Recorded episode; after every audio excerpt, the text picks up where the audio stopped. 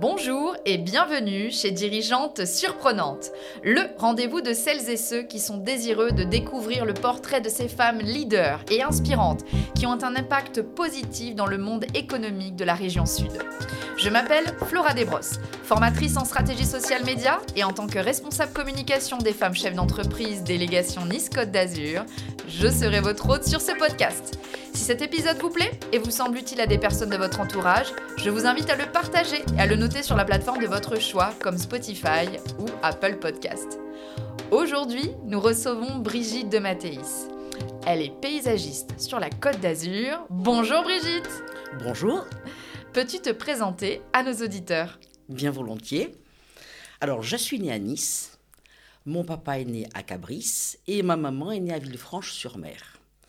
Donc autant vous dire que j'aurais pu tomber quand même plus mal, puisque un week-end, nous partions chez les grands-parents de Villefranche et les autres chez les grands-parents de Cabris. J'ai donc manié l'arrosoir au pied de l'âne à Cabris et j'ai appris à nager dans la rade de Villefranche avec mon papa. Oh, si c'est pas mignon ça. Merci pour cette introduction. Voilà. J'habite Cabris, donc depuis maintenant presque 43 ans. Et à l'époque, lorsque j'ai connu mon compagnon, il s'amusait à me dire que j'étais coincé entre le pape et le bon Dieu. Ça veut dire quoi? Tout simplement parce que 400 mètres en dessous de chez moi habitait Jean Marais. Et au-dessus de chez moi, 400 mètres au-dessus, habite Jean Mus, le célèbre Jean Mus, qui est un paysagiste de renommée mondiale. D'accord. Et c'est le point de départ de mon métier de paysagiste, parce que j'ai toujours voulu ressembler à Jean Mus. Donc c'est un peu surprenant euh, que euh, tu, tu, connaisses déjà euh, ce monsieur, donc Jean Mus, qui est un spécialiste du, jardin.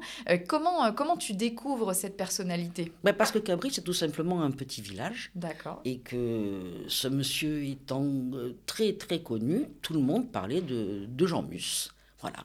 D'accord. Très bien. Et donc, euh, par la suite, donc, tu décides de devenir paysagiste. Oui. Donc, j'ai toujours voulu ressembler à Jean Mus.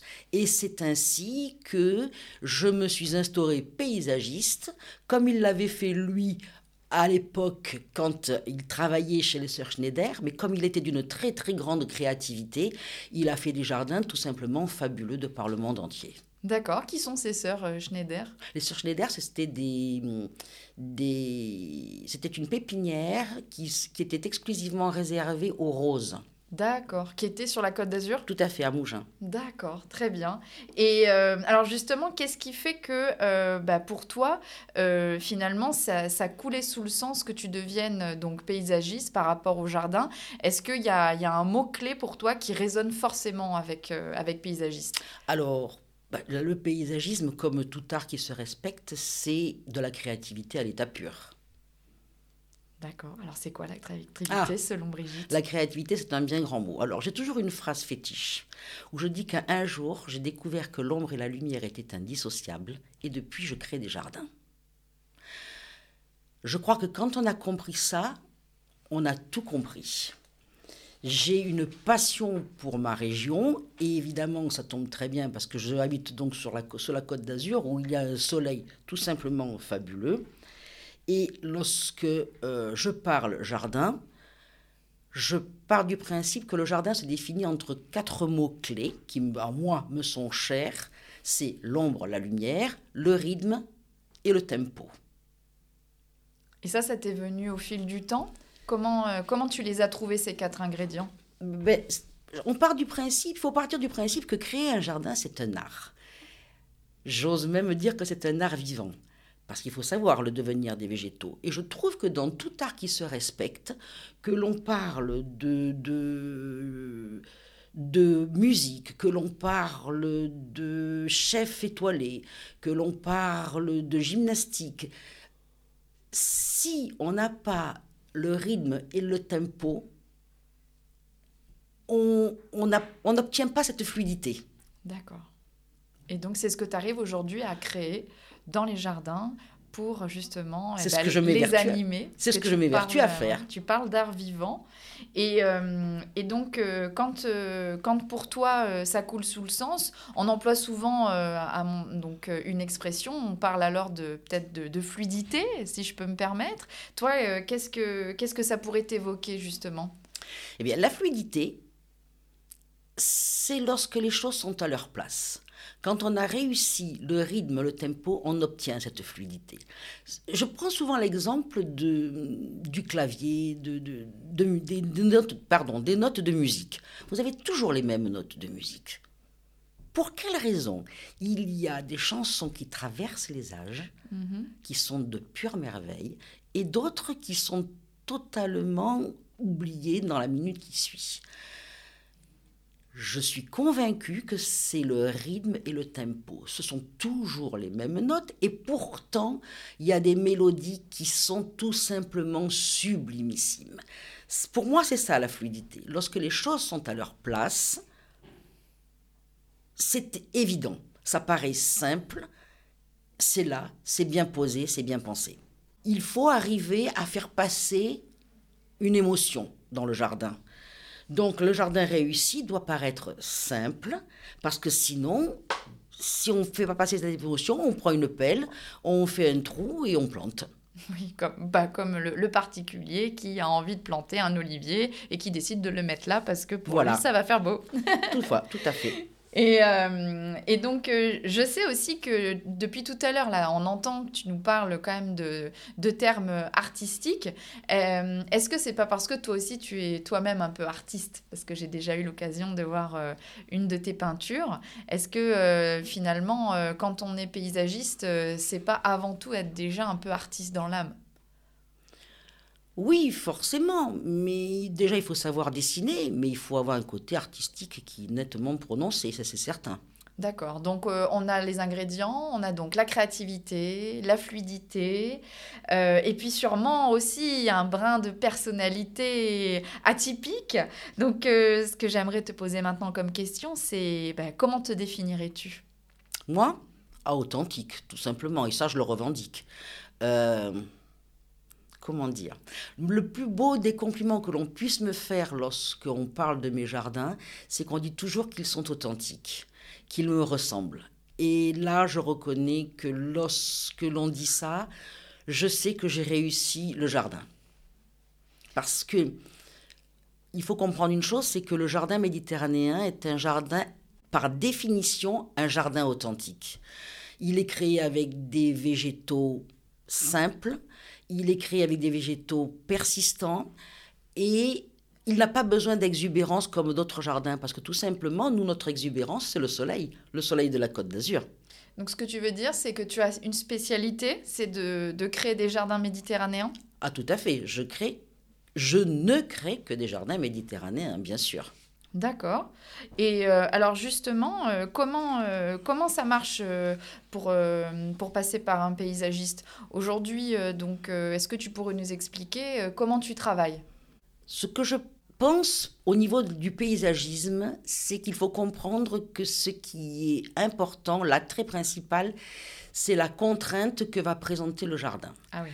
Ce que le client pense être un défaut énorme et incontournable, moi, va me permettre de m'appuyer sur ce fameux défaut et de rendre le jardin unique. C'est ça la créativité, c'est ça la contrainte et c'est ça l'ad- l'adaptation. D'accord. Donc euh, ça veut dire que quand euh, tu vas sur place pour rencontrer donc le jardin avec lequel tu vas tu vas travailler, euh, donc tu regardes les contraintes techniques. Est-ce que tout de suite tu vois ce que tu vas tu, tu vas mettre comme végétaux justement, ou ou au contraire tu vas avoir besoin de te projeter, tu vas avoir besoin de faire des recherches, ou c'est grâce à justement ton expérience qui fait que ben par la personnalité aussi de, de tes clients, de, de leurs souhaits, tu vas pouvoir imaginer le jardin de leurs rêves. Non, je vois tout de suite ce qu'il faut faire. Ça, c'est tout simplement une question d'habitude.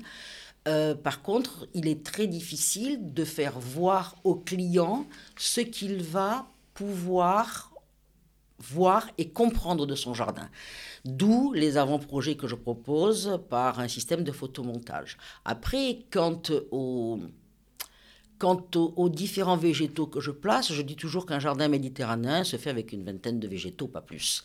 Euh, un jardin n'est pas fait pour ressembler à la pépinière du coin. Euh, il est là pour avoir des volumes qui sont créés en fonction des différentes associations, en fonction du lieu, en fonction des contraintes. D'accord. Mais euh, tout le monde ne fait pas forcément appel à un paysagiste et pourtant, on arrive à avoir euh, quand même de jolis jardins. C'est effectivement bien dommage parce que les gens économiseraient bien des tracas et bien de l'argent. Tout le monde s'estime toujours suffisamment compétent pour pouvoir planter son jardin, euh, s'estime suffisamment débrouillard pour s'en sortir soi-même. En fait, euh, il faut, comme je l'ai dit tout à l'heure, arrêter de croire que faire un jardin, c'est c'est faire un trou, c'est prendre une pelle et c'est planter. Faire un jardin, c'est créer une émotion avant tout. Et puis en plus de ça, je pense que si on passe par un professionnel, donc tu disais justement, euh, ben, euh, s'enlever bien des tracas, mais euh, c'est surtout compter sur bah, ton expérience et puis ton réseau aussi de, jardiniers, ton, de choisir les meilleures plantes pour éviter de les changer tous les ans. Tout à fait. Moi, je suis paysagiste indépendante. C'est-à-dire que, comment expliquer, je m'entoure d'équipes homogènes qui se composent de personnes totalement différentes. Et, c'est ça qui va créer la, synergie. Bon, il y a le terrassier, il y a les lagueurs, il y a le fontainier, il y a le pépiniériste, il y a...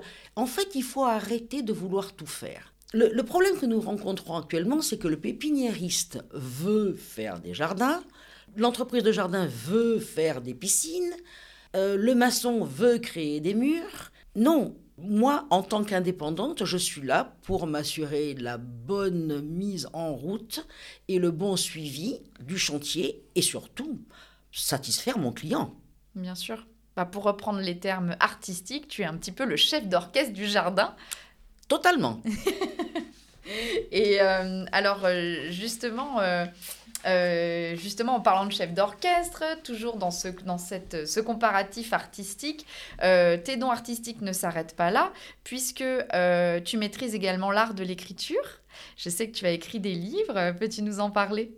J'ai écrit trois livres sur les jardins. Le tout premier, qui s'appelle Dialogue pour des jardins méditerranéens, c'est un livre dans lequel je présente quatre jardins méditerranéens qui apparaissent totalement différents les uns des autres et qui pourtant sont constitués toujours de cette fameuse vingtaine de végétaux dont je parlais tout à l'heure. C'est uniquement, je le redis, une question d'association, de lumière, de terrain et de souhait des clients.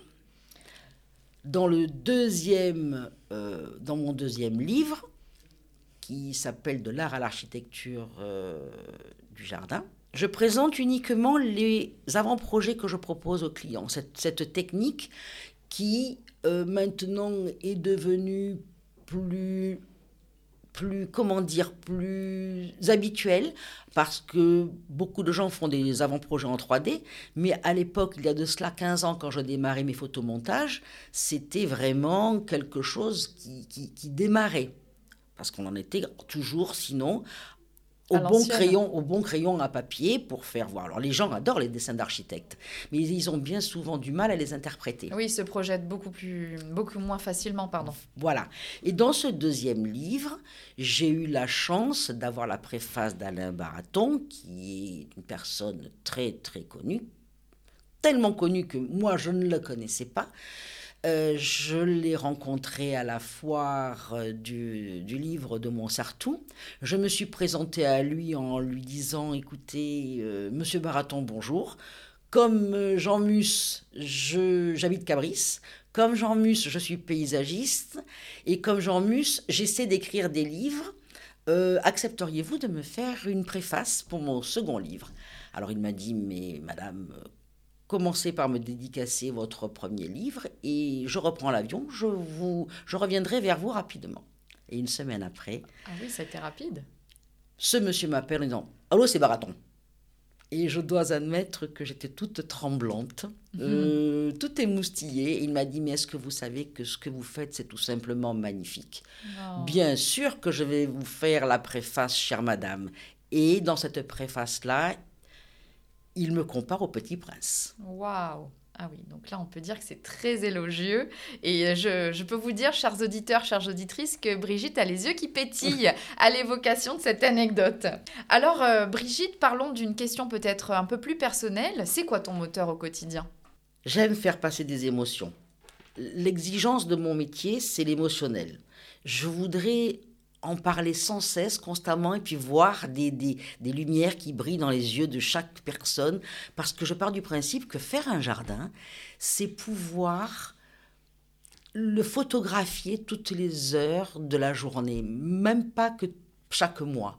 Donc, il faut comprendre une chose, c'est que le jardin méditerranéen, il est rieur, il est convivial. C'est l'histoire de ma région, une histoire que l'on partage le dimanche en famille. C'est ça l'histoire du vieux mât de Provence, rien d'autre. Parfois j'ai entendu des sons comme tout mistoufle, euh, le pébrédaille, euh, j'entends que le soleil il ensuque, et je me rappelle des mots de ma grand-mère. En fait, moi, on ne peut pas me demander comment on plante un olivier, il faut me demander comment on vit sous un olivier. Parce que tout simplement, le paysan de ma région, c'était mon grand-père. Tu peux nous en parler? Alors, ma maison s'appelle la vigne. De tout temps, moi j'ai toujours entendu mes grands-parents dire on va à la vigne. On n'allait pas à la campagne, on allait à la vigne. Et j'ai longtemps demandé à ma grand-mère de me demander, de m'expliquer ce que ça voulait dire. Et euh, j'ai découvert ça sur, euh, Google. Euh, les maisons de vigne sont de petites constructions qui servaient à abriter le petit matériel. Et de temps en temps, les vignerons qui entretenaient la vigne, voire le cheval ou l'âne, avec des vignes plantées sur des terrains qui convenaient à cette culture, recevaient le dimanche la famille. Lors des premières opérations de remembrement, il y a eu ces parcelles qui se sont appelées la vigne. C'est pour ça que dans notre région, vous avez beaucoup de propriétés qui s'appellent la vignette haute, la vignette. Et je me suis souvent, longtemps demandé ce que ça signifiait. D'accord, donc euh, finalement, vraiment, ce moteur, c'est aussi pour toi l'occasion euh, à chaque fois, chaque jour, de te remémorer tous ces bons moments euh, bah, provençaux, de famille, que, et que tu continues à, à pouvoir faire vivre grâce à tes jardins. Ah oui, tout à fait, parce que cette région, c'est la mienne, c'est celle aussi de mes enfants qui ont grandi ici à Cabris, et, et je pense que c'est ainsi que l'on se forme à notre insu. On emmagasine tous un ensemble de données qui est énorme, qui est euh, que l'on va restituer ou pas, et ce qui est bien, c'est qu'en fait tout est là, bien en place, bien enraciné. Ah, c'est passionnant, merci Brigitte. Et alors, euh, je, je, je, pense que cet épisode va attirer euh, de futurs paysagistes, euh, puisque c'est l'avantage des podcasts, c'est qu'en cherchant par mots-clés, on peut découvrir une personnalité comme la tienne. Alors, qu'est-ce qu'on pourrait conseiller à un futur ou une future paysagiste qui souhaiterait se lancer et faire comme toi de son métier une passion, ou plutôt de sa passion un métier? Surtout de ne pas avoir peur de la contrainte. Au contraire, la rechercher. Parce qu'en fait, au début, on a toujours peur, on se demande si on va trouver la solution. C'est cette fameuse contrainte qui va permettre de créer ce jardin que vous ne verrez nulle part ailleurs. Parce que la contrainte n'existe qu'une seule fois. Et techniquement, euh, est-ce que, bon, toi, tu t'es lancé en autodidacte, est-ce que aujourd'hui euh, tu trouves que c'est limitant de ne, de ne pas faire d'études du tout dans le jardin, ou au contraire, tu penses que de toute manière, si euh, il y a la passion et si il y a l'expérience, c'est tout à fait des ingrédients compatibles pour lancer cette activité? Moi, je pars du principe que la créativité, elle ne s'apprend pas forcément sur les bancs d'une école. On peut comparer ça avec des chefs étoilés. Vous avez des chefs étoilés qui vous font des cuisines, des, plats cuisinés tout simplement sublimes, euh, avec des ingrédients bien choisis, tout est épuré. Ça paraît, j'en reviens au jardin, extrêmement simple. Et plus c'est épuré, plus c'est maîtrisé. Alors que moi, lorsque je fais la cuisine, euh, je rajoute plein d'ingrédients, plein de sauces pour être sûr d'avoir un bon goût. Et finalement, on se retrouve avec un gros méli-mélo qui n'est pas forcément mauvais, mais qui n'est pas abouti. Bon, donc je pense qu'on a bien compris l'image, que en gros, lancez-vous si vous êtes passionné et que de toute manière, votre créativité est toujours nourrie. Donc lancez-vous, chers futurs paysagistes. On arrive tout doucement vers la conclusion de notre entretien. Euh, on va reparler un petit peu euh, maintenant des, FCE. Donc, euh, tu es dans notre délégation Nice Côte d'Azur depuis peu, mais je sais que tu es déjà bien impliqué chez nous. qu'est-ce que ça ça t'apporte au quotidien? Et d'ailleurs, comment tu nous as connus? Tout à fait par hasard. J'ai téléphoné à Marielle Valiki je crois que j'avais cherché sur Internet et je suis tombée sur Marielle.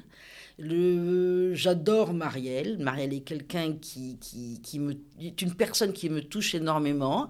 Et je, suis, je vous ai d'ailleurs découvert euh, tout de suite euh, ici à Wilson.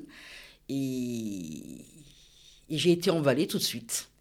Et qu'est-ce que, qu'est-ce que tu trouves à chaque fois lors de nos réunions? Alors, comment dire? Je réalise maintenant la puissance des rencontres. Je réalise euh, ce qu'est la bienveillance. Pourtant, Dieu sait que bienveillance est un mot sacrément galvaudé. Euh, et pourtant, c'est quelque chose que j'ai rencontré parmi les femmes chefs d'entreprise de Nice. Euh, il n'y a évidemment que de fortes personnalités, ça, c'est ce que je recherche. Et il y a un savoir-faire parce que chacune dans son métier, quel qu'il soit, a vraiment un tempo hmm. qu'elle sait imprimer à l'équipe. Et donc ça te ressemble?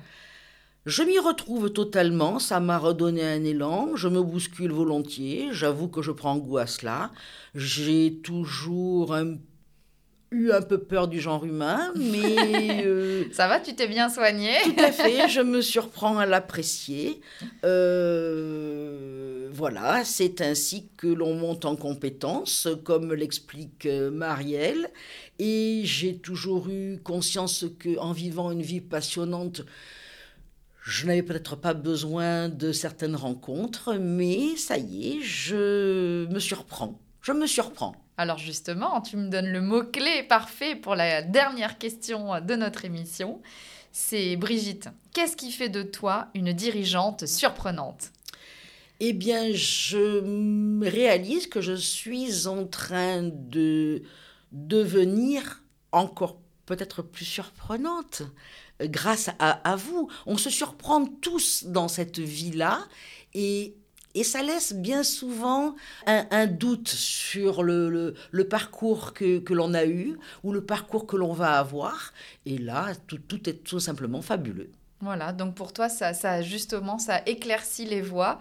Et, euh, eh bien, écoute, euh, merci beaucoup, euh, Brigitte, de nous avoir emportés dans les senteurs de, de ces jardins méditerranéens. Si d'ailleurs tu devais choisir une senteur parmi celles que tu préfères, ça serait laquelle? À la senteur du bigaradier. C'est quoi le bigaradier? Le bigaradier, c'est bigaradier, c'est un, un, arbre qui est euh, qui permet d'avoir les oranges amères et qui a un parfum tout simplement extraordinaire. Bon, bah alors, on va aller tous googliser le bigaradier parce que peut-être que ça nous donnera également envie de le planter, mais on t'appellera promis pour avoir les meilleurs conseils. Chers auditeurs, chères auditrices, j'espère que tout comme moi, vous avez apprécié ce nouvel épisode de Dirigeante surprenante et on se retrouve dans quelques jours pour le prochain. À très bientôt!